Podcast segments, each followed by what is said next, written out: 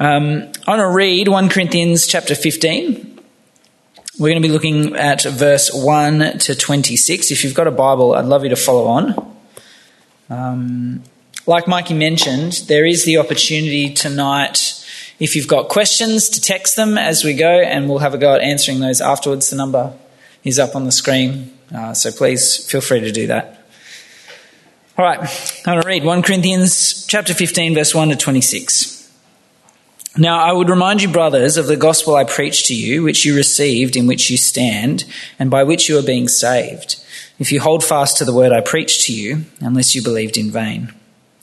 For I delivered to you as of first importance what I also received that Christ died for our sins in accordance with the Scriptures, that he was buried, that he was raised on the third day in accordance with the Scriptures, and that he appeared to Cephas, then to the twelve. Then he appeared to more than 500 brothers at one time, most of whom are still alive, though some have fallen asleep. Then he appeared to James, then to all the apostles. Last of all, as to one untimely born, he appeared also to me.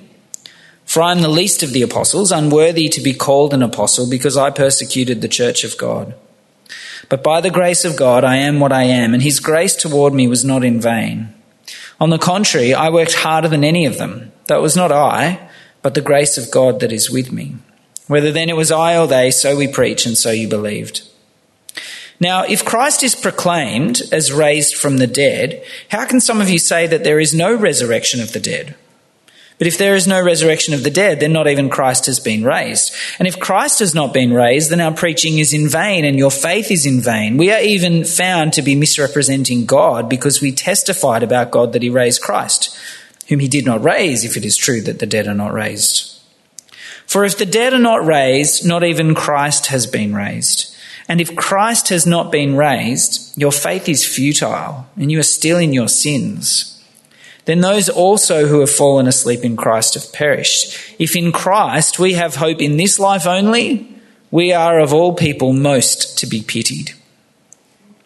But in fact, Christ has been raised from the dead the first fruits of those who have fallen asleep. For as by a man came death, by a man has come also the resurrection of the dead. For as in Adam all die, so also in Christ shall all be made alive. But each in his own order. Christ the first fruits, then at his coming those who belong to Christ. Then comes the end when he delivers the kingdom of God the Father after destroying every rule and every authority and power. For he must reign until he has put all his enemies under his feet. The last enemy to be destroyed is death. All right, I'm going to pray. Ask God for his help as we think through these questions. Let me, let me pray. Lord God, we thank you that we can gather together as your people here tonight. We pray that you'll help us to think through the question of why we should listen to Jesus about life after death. May your word challenge us and encourage us. We pray this in Jesus' name. Amen. So, just uh, a simple question. How many of you have seen The Good Place? All right, a small number of you. The Good Place, that clip is from a show called The Good Place. It's a pretty fun show. It explores life after death and what it means to be good. And at the start of the show, uh, the blonde woman, Kristen Bell, she, she plays a character named Eleanor Shellstrop. And she wakes in what appears to be a waiting room that says, relax, everything's fine.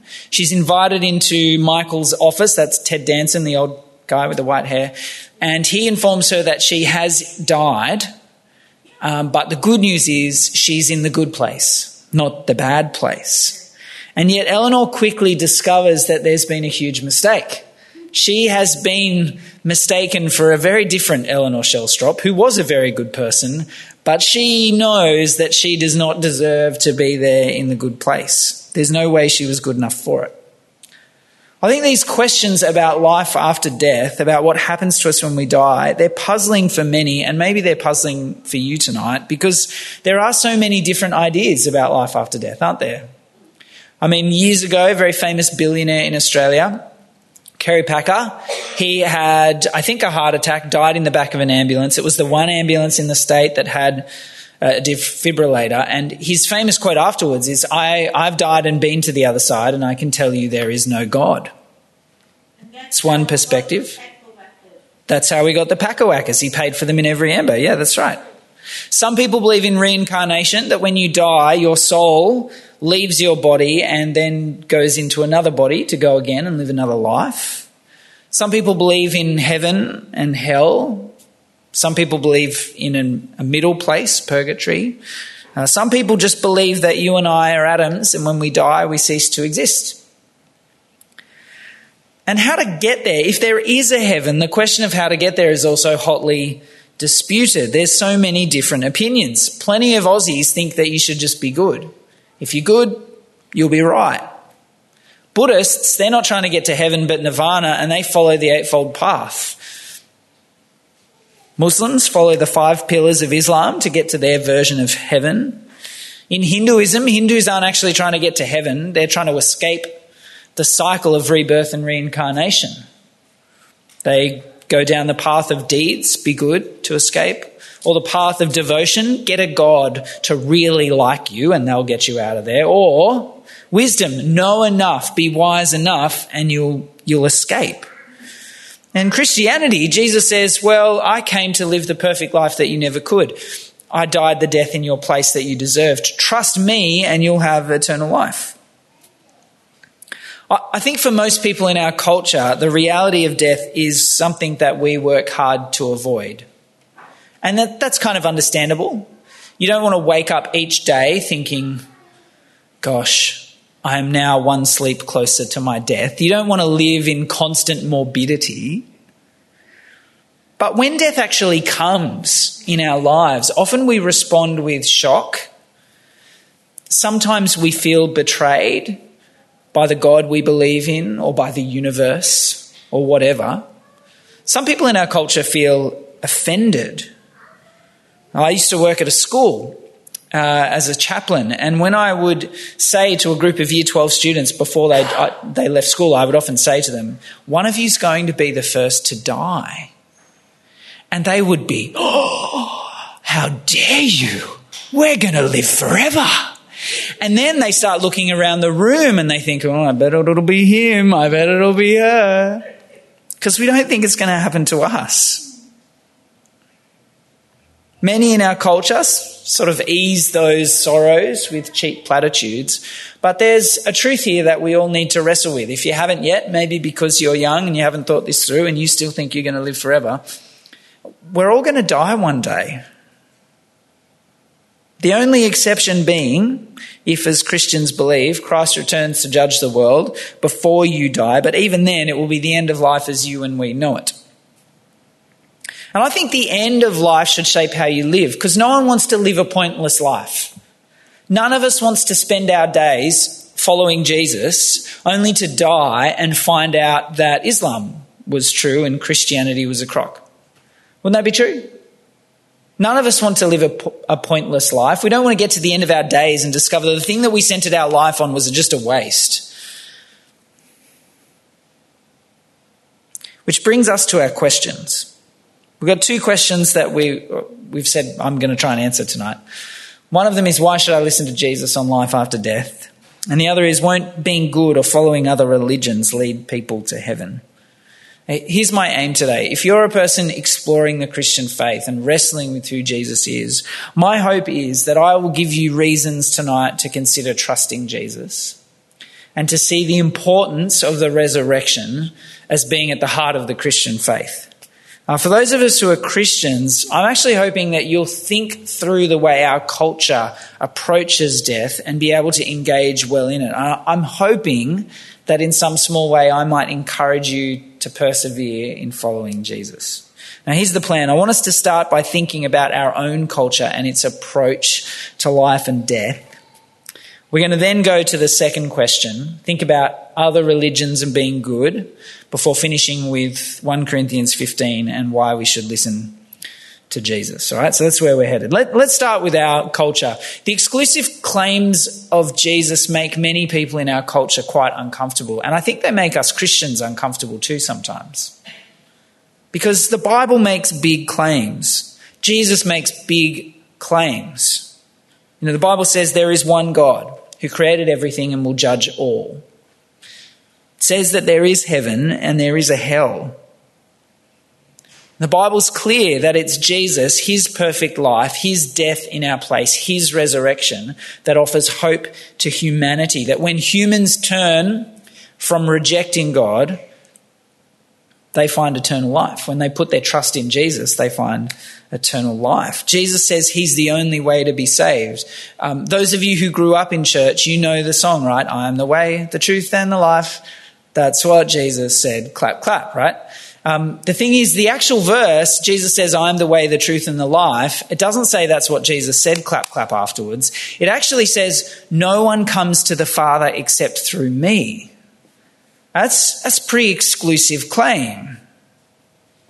And many of us struggle with the implications here. Because the implication is that the Bible says, unless you trust in Jesus for your salvation, you won't be saved. You'll face judgment. And I think in some ways that's a right struggle. We should wrestle with that. If you love anyone who doesn't know Jesus, you should want them to know him. Last week we talked a little bit about how our culture is a culture of offense. That when we disagree with one another, we quickly say, oh, well, you must hate me. Disagreement is offensive. It's hard to disagree.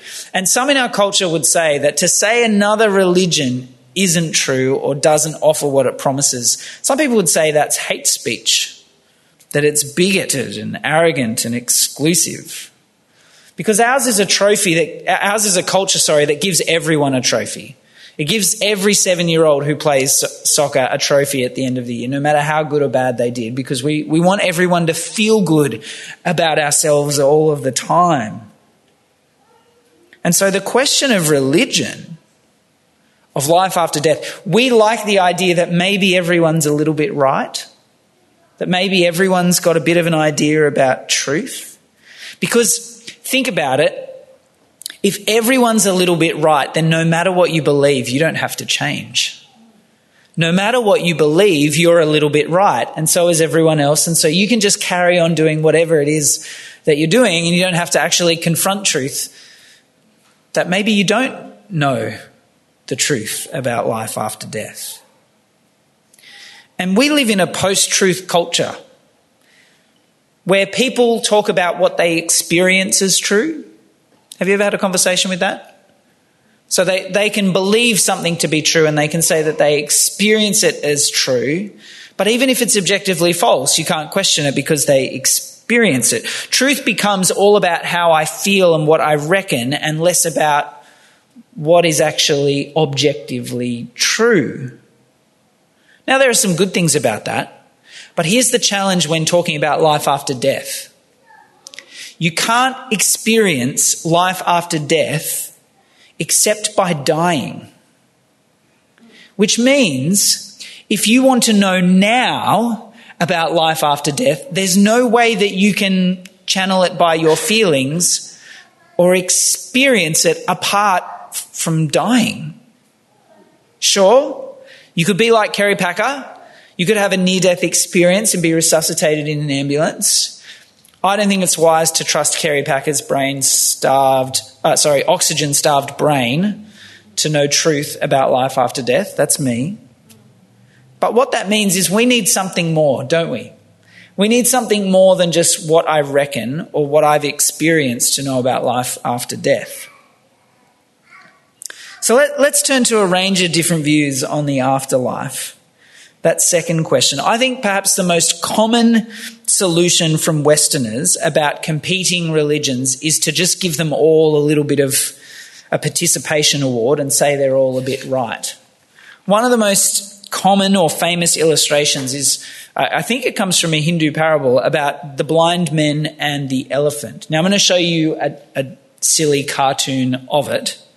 But here's how it works when it comes to religion and truth, all people have some small grasp on who God is or what truth is, but none of them have the full picture. They're like blind men grabbing at an elephant, which sounds like a very dangerous thing to do. I don't think elephants are that friendly. But anyway, you've got one guy grabbing a tusk and saying, it's like a spear, and one grabbing the tail. It's like a rope, and one grabbing a leg. It's like a tree.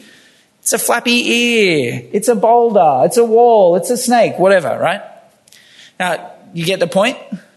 The point is, everyone has a small view on truth and God.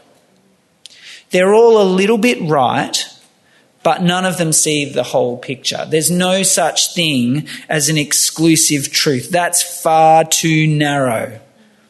Christians, Buddhists, Muslims, whatever else, we all only see a small part of the bigger picture. There's no such thing as exclusive truth. Do you see the problem with that claim? There's an inherent problem, two big ones actually, with this claim. Firstly, if you say that there is no exclusive truth, well, that is in and of itself an exclusive truth. But secondly, if you say no one has the full picture, they're all like blind men grasping at different parts of an elephant, you've actually committed the sin you've accused everyone else of committing. Because guess what? In your illustration, you're not blindfolded. In your illustration, you see the whole picture. In your illustration, if you hold to this, you are claiming that you, unlike everyone else, are not blind. So when Christians say Jesus is the only way to God and they're making that exclusive truth claim, the person who says everyone knows a little bit of truth is doing exactly the same thing. They're claiming that they know and everyone else doesn't. Everyone is blind except for me. And here's, here's the reality all of the world's major religions are what's called mutually exclusive. That is, if Christianity is true, the rest are not. If Islam is true, the rest are not. If Buddhism is true, the rest are not. And so, if we apply this to our question, there's a challenge. Following other religions getting you to heaven? Well, the thing is, they all believe different things about the afterlife. Some of them have no concept of heaven. Hinduism, for example, they don't believe in a heaven, they believe in reincarnation. And the end goal of Hinduism is to escape the cycle of rebirth and reincarnation and attain what's called moksha. And moksha is where you pop out of that cycle of rebirth and reincarnation and you end up in something called Brahman, this greater reality outside ourselves from which the Atman, the spark of your soul, came from. Buddhism, they're trying to seek nirvana by ridding themselves of desire. Because if suffering is the great problem of life, that's what Buddhism says, then the, the Suffering's caused by desire. So if you stop wanting things, you won't ever be sad about the things that you don't have. But here's the catch in Buddhism you're not even allowed to desire nirvana because that's a desire. So you've got to stop desiring anything in order to get to nirvana. Even those religions that do have a heaven and hell, say for example, Islam has a concept of judgment, of heaven and hell, the content of what that heaven or hell is it's not the same as Christianity. And as much as we might like the idea that everyone is right, none of the major world religions allow it. And in fact, all of the other major world religions are quite comfortable with the fact that Christians are wrong and they're right. Muslims are quite comfortable that this Christian pastor is not going to heaven according to their religion. And here's the thing I think we do an injustice to the major world religions when we say they're the same. We actually misrepresent them and prove ourselves ignorant. See, imagine if you're a Christian here in the room, imagine you're at uni or the workplace or wherever, and someone just stereotyped you as a Christian. And they said, You believe all this stuff that you actually don't believe.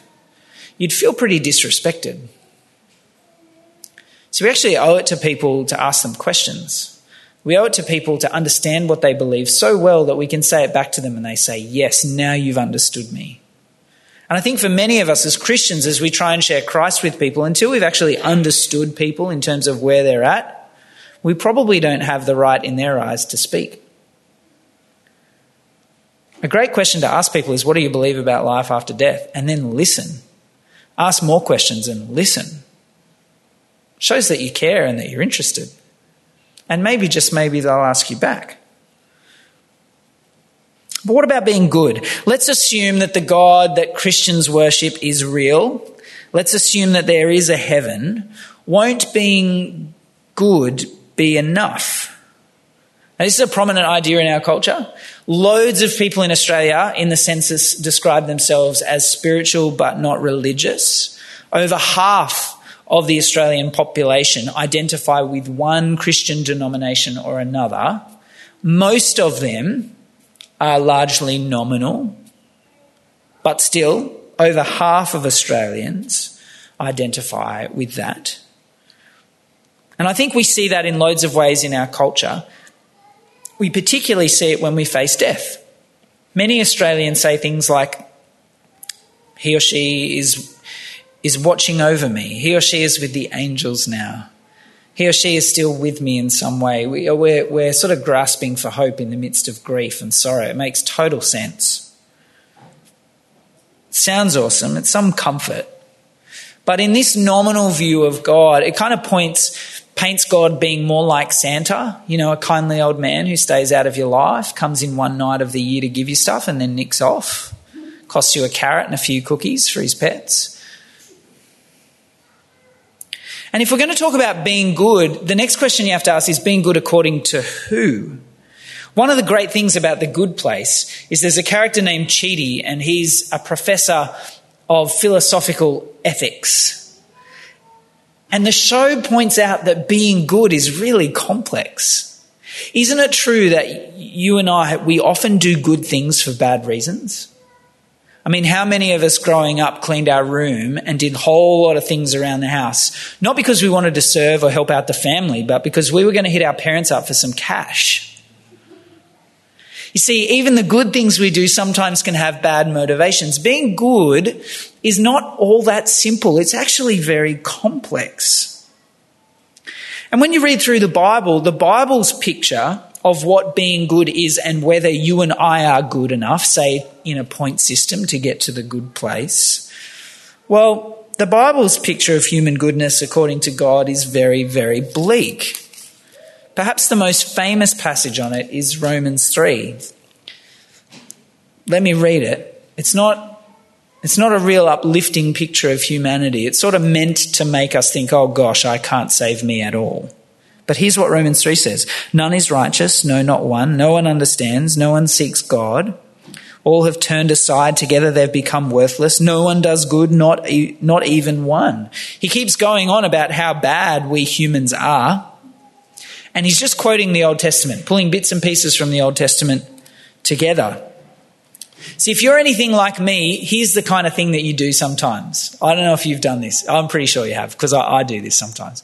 You know, you look at someone else and you find a way that you can objectively say, they're worse than me, so that you can feel better about yourself. You ever compare yourself to someone? You know, your room's neater than your siblings or you drive better than him, your car's better, your job's better, you're better at maths, or you're better at writing, or you're better at useful things. I do a real job. They just think for a living. You know, we find all sorts of ways to compare ourselves to others so that we feel better about ourselves.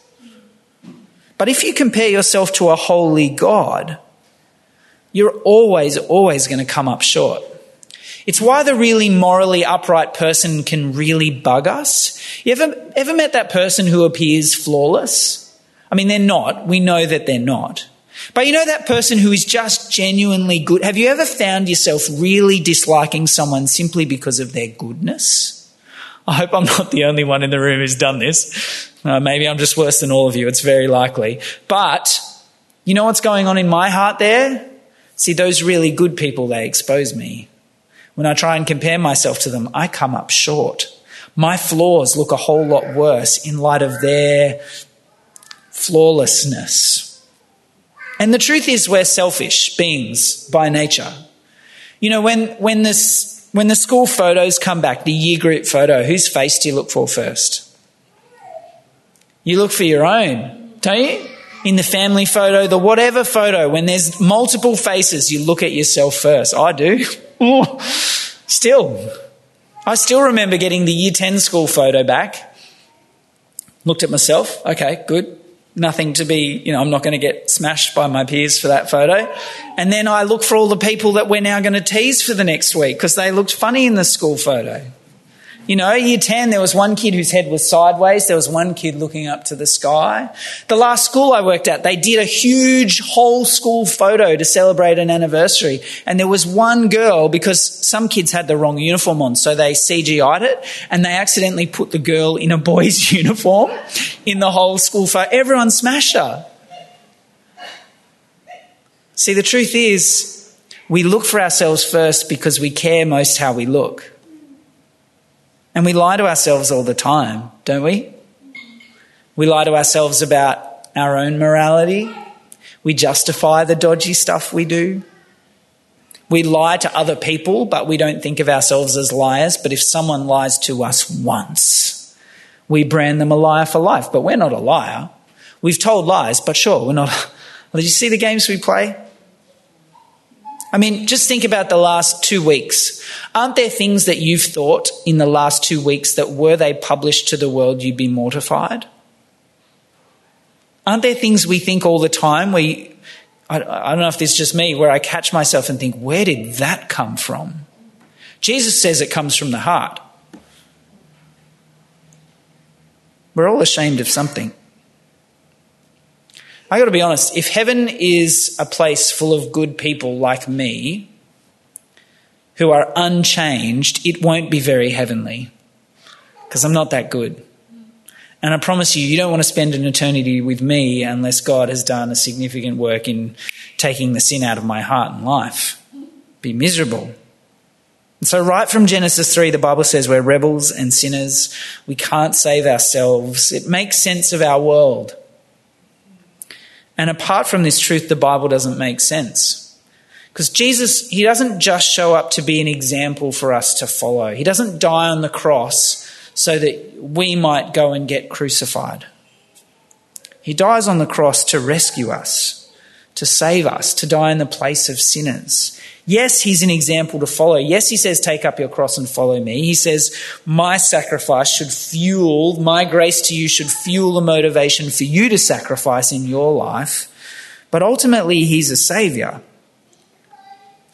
Other world religions say, be good, follow the rules, get to God. Christianity says, you haven't got a hope. It's far bleaker in its picture of humanity. You haven't got a hope of getting to God, so God comes down to bring us up. Other religions say ascend to God. Christianity, God descends to save sinners. Christianity says you're dead in your sin.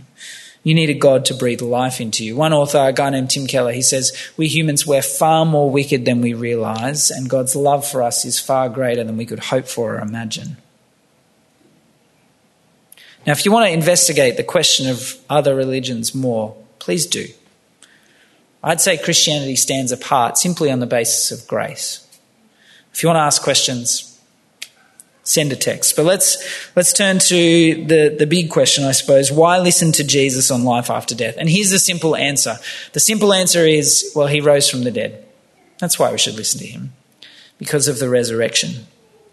This passage, 1 Corinthians 15, we know the, the letter of 1 Corinthians was written in the mid 50s AD, so roughly 20 years after Jesus' life, death, and resurrection.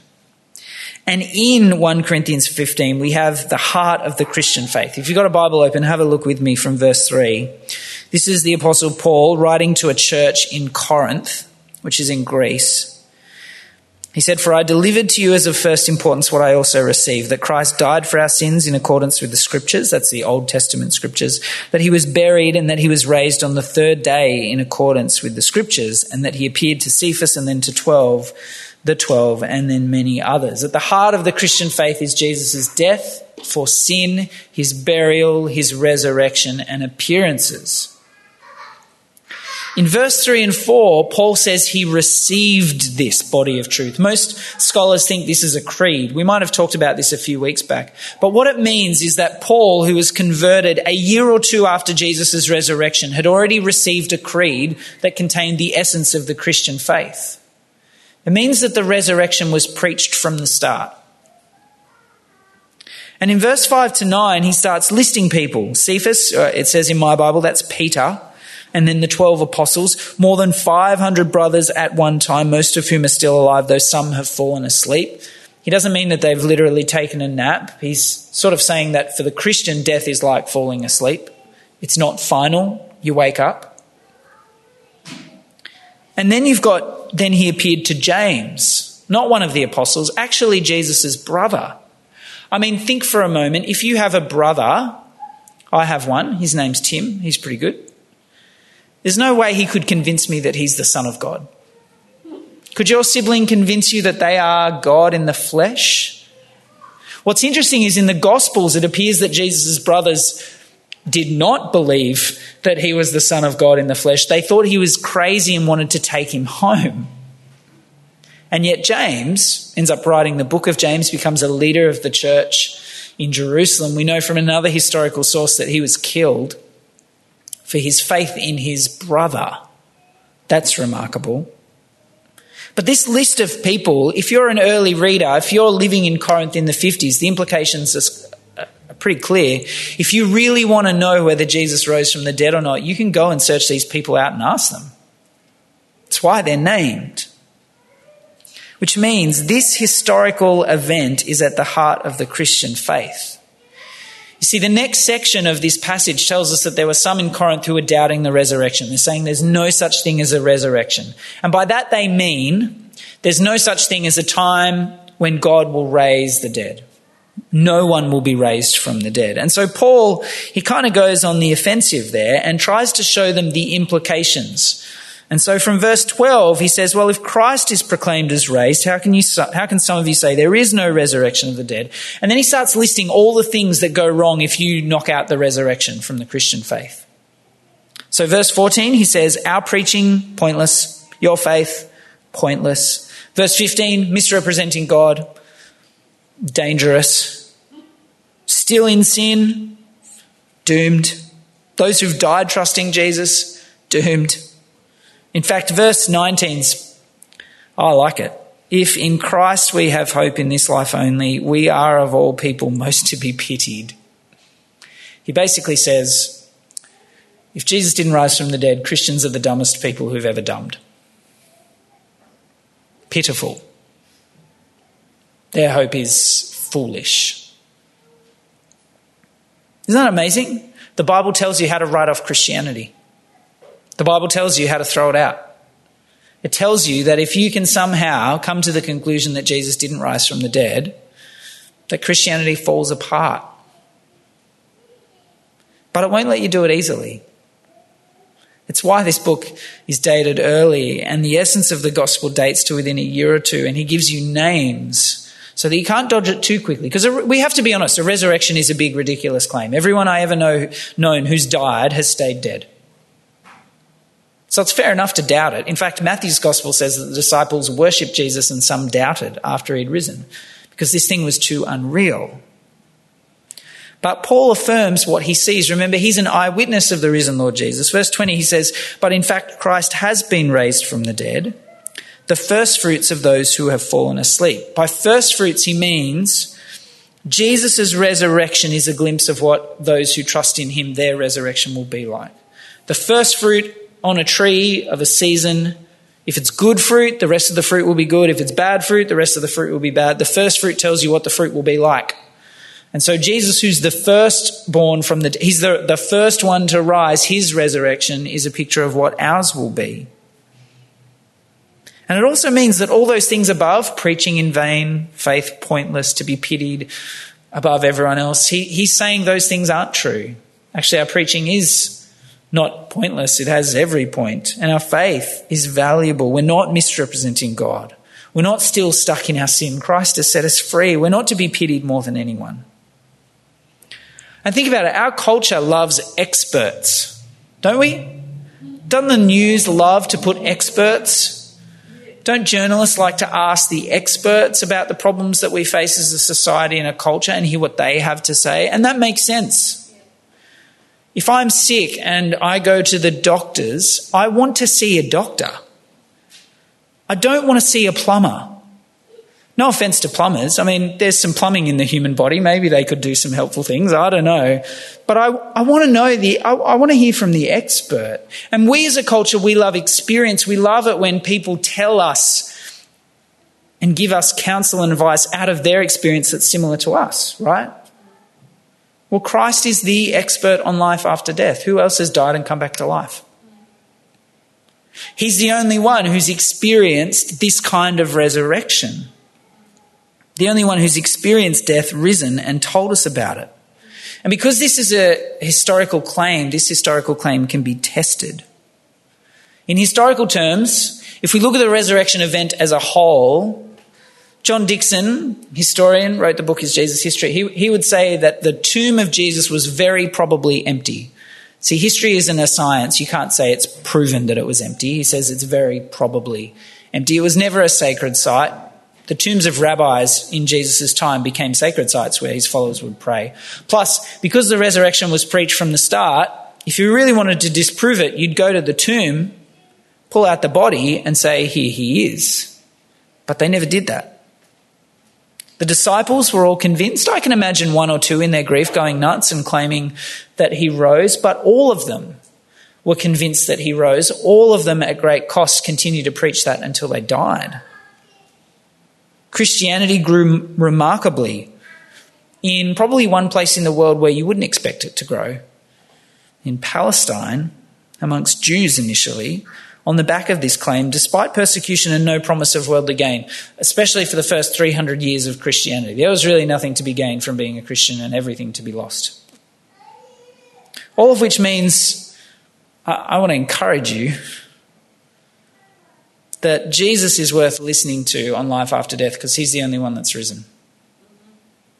And if you want to wrestle through whether the Christian faith is true or not, you might as well start at the point where the whole thing will fall apart.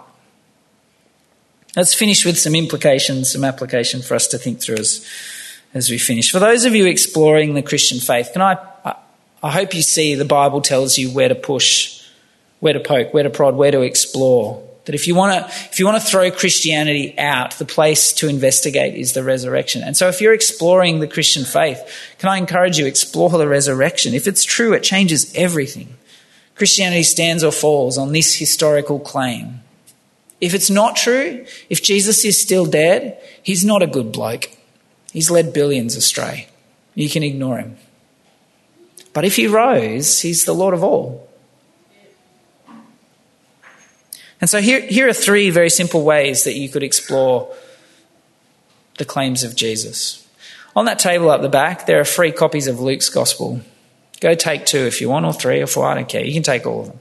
Go read through a gospel for yourself. So many people have big ideas about who Jesus is and they've never read a gospel for themselves. Maybe you want to grab one of those books. Is Jesus history or confronting Christianity and wrestle through some of the questions that you might have? That'd be a great thing to do.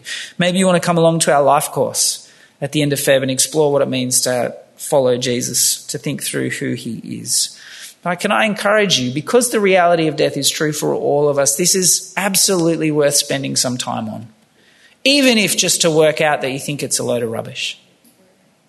But invest in exploring the resurrection. For all of us, I'd encourage us to not shy away from our mortality, from our death. If you're a Christian, the beauty of the Christian faith is that death doesn't have the last say. Jesus' resurrection is the death sentence cast on death. We still feel it and we still experience it, and there's still a wrongness in it. At the end of chapter 15, after Paul talks more about the resurrection that we will all experience, he says, In that day we will say, Where, O death, is your victory? Where, O death, is your sting? But in that day, for now it still stings, and it still feels like death wins. But the promise that Jesus' resurrection gives to Christians changes the way we grieve. We don't grieve in a way that's hopeless, but we grieve with hope. And I want to encourage you if you're not yet a Christian, I, don't think you'll find deeper hope anywhere else. It's certainly been, so many of us have had that experience here, that the hope that we found in Christ trumps everything. For those of you who are Christians here tonight, can I encourage you, cling to the resurrection. Make it your aim, and this might seem weird to say to a group of people, many of whom are quite young, make it your aim to die well, which means to live well for Jesus up until you die, to hold on to the hope of Christ. Maybe tonight you need to reevaluate your life goals. Maybe you don't have any life goals. But if we all die, and if eternity awaits us, can I, I dare to suggest that we need to dream bigger? Bigger than the car, or the house, or the job, or becoming the CEO of that company? Bigger than becoming a billionaire, or a celebrity? Bigger than travel, or fun, or pleasure? I mean, really big dreams. Dreams like seeing Christ's kingdom come.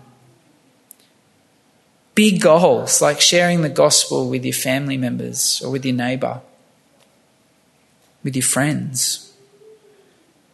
Big goals like using your time and resources for Christ's kingdom and not yours.